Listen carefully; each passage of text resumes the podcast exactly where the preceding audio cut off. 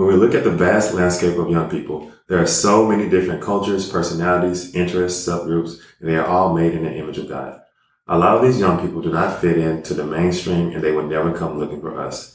They are on the margins. In the time of Jesus' ministry, they were fishermen, tax collectors, the poor, the abused, the shamed, and it was his strategy to go find them. Today we discuss what it looks like to seek out young people on the margin.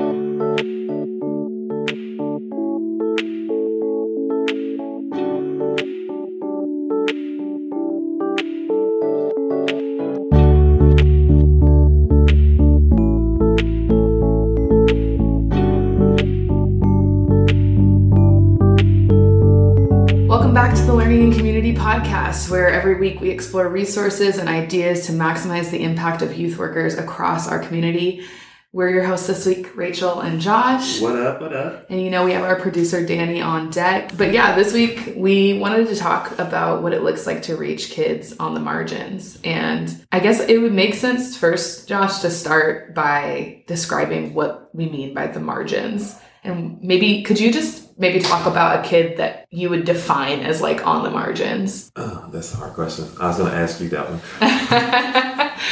I guess a better way to phrase it too could be a kid that nobody was looking for. Like mm-hmm. on nobody's radar, maybe could never be reached by the gospel mm-hmm. unless somebody was with meeting him with an, or her with intention. Mm-hmm. So, with my experience with kids on the margins, when I first started working with YFC, um, at Jason Lee Middle School, I realized that a lot of kids on the margins were the ones that were in ISS, um, which stands for in school suspension, which mostly means kids that are too, they have behavior problems where they end up in a classroom all together to do their work and not be able to talk or function like the rest of the population.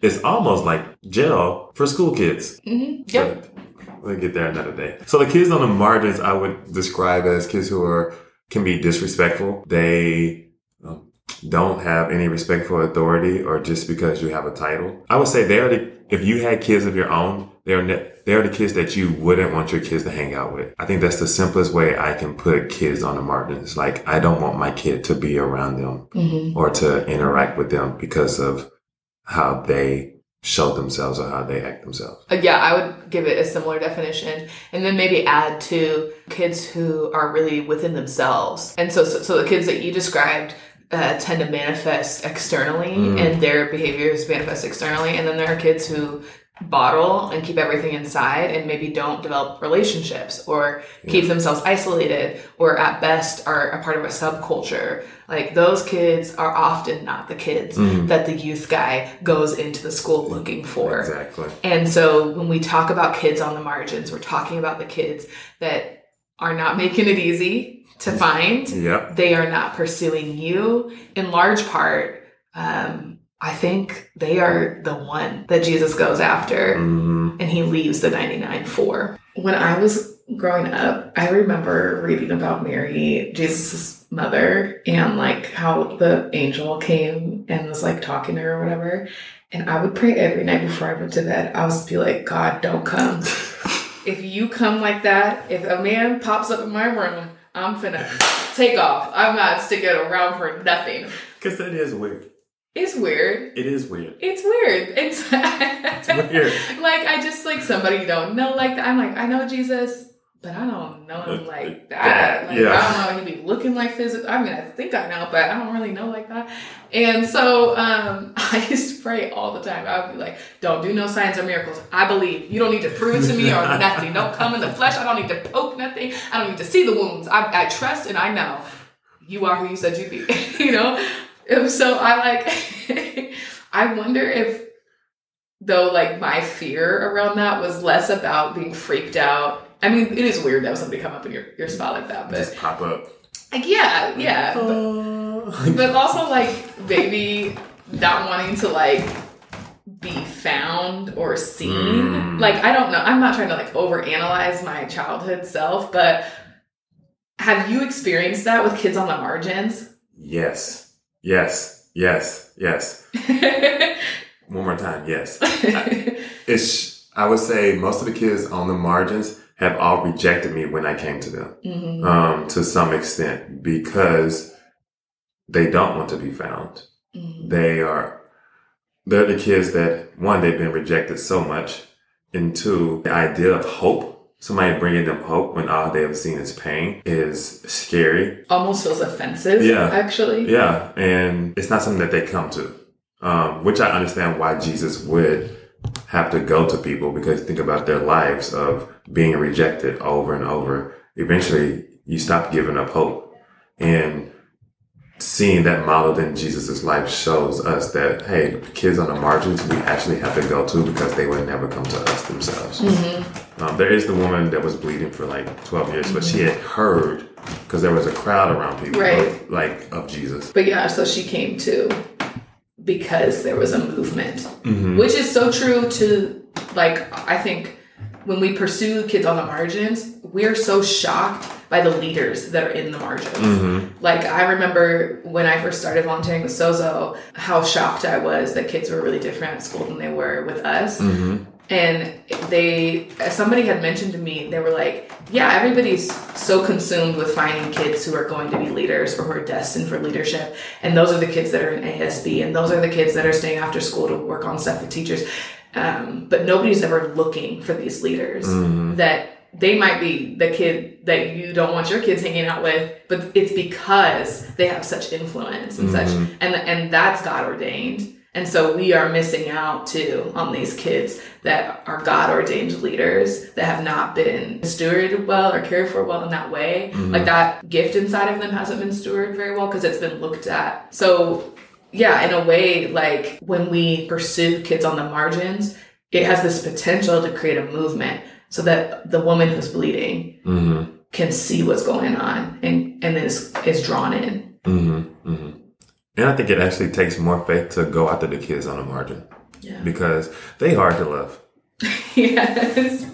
Just put it out there. They hard to love. Right. They gon' mean just because you show it don't mean they gonna start right. acting right, right or start being respectful. Like they cuss you out, they don't answer your phone calls, or they still stuff. I had a kid pee on my car and then ask me for a ride home right. and then ask me for food. Right. Like, but it's really hard to love those kids on the margins because it hits so much of our pride and just even the savior complex and kind of shows us one who we really are and our lack of faith and also our lack of power. Um, mm-hmm. and I think kids on the margins call us to a greater sense of faith because if God doesn't do it, it ain't gonna happen. Mm-hmm. But it's easy to go after the leaders where, you know,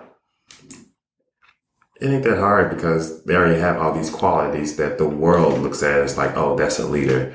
You know how to act, you know how to talk respectfully, you can show grace and be a great story. But the kids on the margins, it takes time, it takes work, but also takes a whole lot of faith to mm-hmm. believe that God can restore even the broken and the oppressed, which yeah. I believe is actually the gospel. Yeah, that makes me think, Josh, of um, I mean, while I'm out here bringing up scriptures, come on now. Um, that reminds me of the woman at the well, mm. and like literally was unlovable, like mm-hmm. in so mm-hmm. many ways. You know, like had what five husbands, six, something like that, six. She had so many relationships, right? And those didn't just those couldn't have possibly just ended. Like it had to be death or um, abuse or cheating. You know, like there's like weightiness yeah. to this unloved unlovedness. It's not like she just left every person, you know?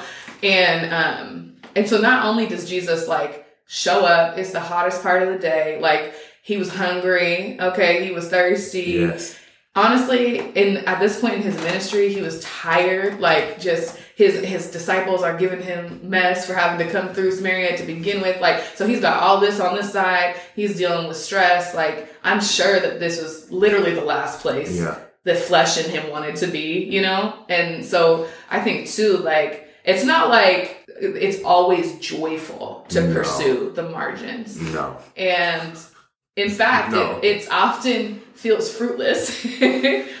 because I mean, Loki, I think Jesus got a kind of I mean, they don't give us a timeline or nothing, but that's kind of a sweet deal to have this interaction with a woman and then she takes off and starts preaching the gospel like like right away. That's amazing. Like that doesn't mm. really always happen. Nope. With the kids on the margins, but but yeah, like I think that's a really good example of how even in his like weakness and his uh, probably burnt outness mm-hmm. to some capacity, he was still willing to pursue this this person on the margins who was incredibly unlovable. Honestly, she was kind of arguing with him. Yeah, like, she was. An attitude. I've literally had that conversation with a girl though, where she's like, "You don't know me. You don't know my stuff," and um, yeah, and and I think he has grace when he's at his limit, mm-hmm. When he's at capacity, and he also meets her with unrelenting truth and declares good for her life, you know? So I, I just think it's a really good example of what we need to bring into dysfunctional spaces like yeah. that, right? Like it was not a pretty scene at all. No, and it wasn't a scene that people were going to cheer him for. Like even his disciples were like, "Yo, we don't go through Samaria." Like, and yet he still went. And I think just even being in youth work, you can I mean, let's be honest, there is applause that people want and totally. crave. You don't get applause when the kid that you've been pouring into for five years is still cussing you out. Right. Like there's no applause on that. Or when you go to an administrator and realize like, oh, they actually don't like this kid that mm-hmm. I think so highly mm-hmm. of. Like there's no applause in that. And I think Jesus modeled that with the woman at the Samaritan. Like yeah. so many of them, like the lepers and everything. Yeah. Like he consistently went after the people people that other people didn't think highly of and right. they think highly of him because he went after them. Right. Yeah, I think this vision of what we thought ministry would look like. Yeah. You know, I, I, regardless of who you are, you mm-hmm. come into youth work in whatever capacity, whether you're a teacher mm-hmm. or you run a youth center or, you know, you have a vision of what you want it to look like and what you want it to be. And I think we set, we lay that on the altar and we sacrifice that. Mm-hmm when we buy into the mission to pursue kids on the margins mm-hmm. and we say your will be done yeah right here and right now yeah because i think it's it's a buy into the gospel yeah like you look at what jesus quoted and what jesus says like i came to set the captives free i came for the oppressed i mm-hmm. came for the poor mm-hmm. like that's the gospel yeah and it's not just like oh i'm gonna free you of your sin but i'm gonna make your path straight i'm gonna you know just the kingdom will come the kingdom is at hand yes. um that's the gospel. And I think when you go out to people on the margins, you have to be really sure of what the gospel is and what Jesus himself mm-hmm. came to do. So he left heaven, his priestly robes to come down and hang out with lepers and the marginalized and prostitutes. Yeah. yeah. Like, not just to take away their sin, but because they were so looked down upon that he wanted to show like, this is my father's heart. This is what I came here for.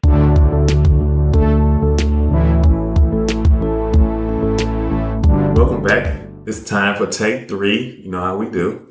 Rachel, what you got this week? Um, well, honestly, your last comment really inspired me and reminded me, I think, when we are pursuing kids on the margins, um, we really have to believe that God is who He said He would be. Mm-hmm. Not that I would be who I said I would be, or that I would be perfect or that I wouldn't be burnt out or that like it is truly to believe God's and I remember I remember like probably a year into ministry a girl that um, Danny and I had been pursuing in relationship um, got caught up in an abundance of things was pregnant among other things at 13 and um and I just was like oh there I have no resource hmm that could fix this girl's. Like I was like, there's so much. I was so overwhelmed by the brokenness of her life and what she had walked through. And I remember I was on my knees and I was weeping in the middle of church. And I don't like to, I, I literally, I don't like to express any emotion at church. So the fact that I was like so broken to that capacity already was like shocking to me. I was so over, overcome. And I remember praying to God, you have to be who you said you would be. Mm, that's good. You have to be. And so I think that when you are pursuing kids on the margins, there has to be a deep seated belief. And, and you talked about faith um, to Josh, but like alongside that, right, is this deep belief that he said he is who he said he would be. Yeah. He is as big as he said he would be. And the second that you start to doubt the bigness and the greatness of God, it shows up in your ministry Amen. very obviously. Dang. And so um, that would be my first takeaway. Is, we have got to believe that God is who He said He would be. Yeah. And I would add to that. Uh, that's, I mean, oof, we're gonna go practical. You know, yeah. You know, I gave a sermon. Um, is you gotta know where kids are. the kids that are on the margins, you have to know where they are, where they are, and go where they are, mm-hmm. where they are. Yeah. Um, can't really do ministry to kids on the margin if you don't go to them. The whole concept of Jesus was he went to them. Yeah. They're not going to come to you. And like from a practical perspective on those two is like that means taking inventory. And we and we talked about this a little bit when Doug came on the podcast about assessing mm. um, your needs. Mm-hmm well, in the same breath, like we could be saying, assess where kids are. Yeah. Um, and so you assessing, like, oh, instead of hanging out in the lunchroom, I'm going to hang out in ISS. Yeah. Because that's where the kids are. Yeah. Like that, it takes some um, presence in a space to know where kids are. Mm-hmm. Um, or even if it's just asking questions. Like I know at Lincoln, we had to, it took a while to know, oh, our kids aren't in the lunchroom they're in this classroom or that classroom or that basement or whatever, yeah. or they're outside or they're at Starbucks or, you know, it takes a minute to get a lay of the land. So knowing where kids are, um, give yourself time to do that mm-hmm. and then be really practical and go there yeah. and sit there. And if they don't talk to you for a while, that's okay. Like be willing to be persistent and engage, um, from just like from a practical standpoint. Yeah. Oh, go read some of them scriptures though. You definitely go read some of those um, stories. Uh, yeah, reading the Bible is very important. Oh, best resource we can provide. Please read okay, it. We will link it in the show notes. uh, thank y'all for coming uh, back and listening to the Learning Community Podcast. Um, we are so thankful to get to do this every week. You can find us on iTunes, Google Play, Spotify, and of course on TacomaYFC.org. We'll see you next week.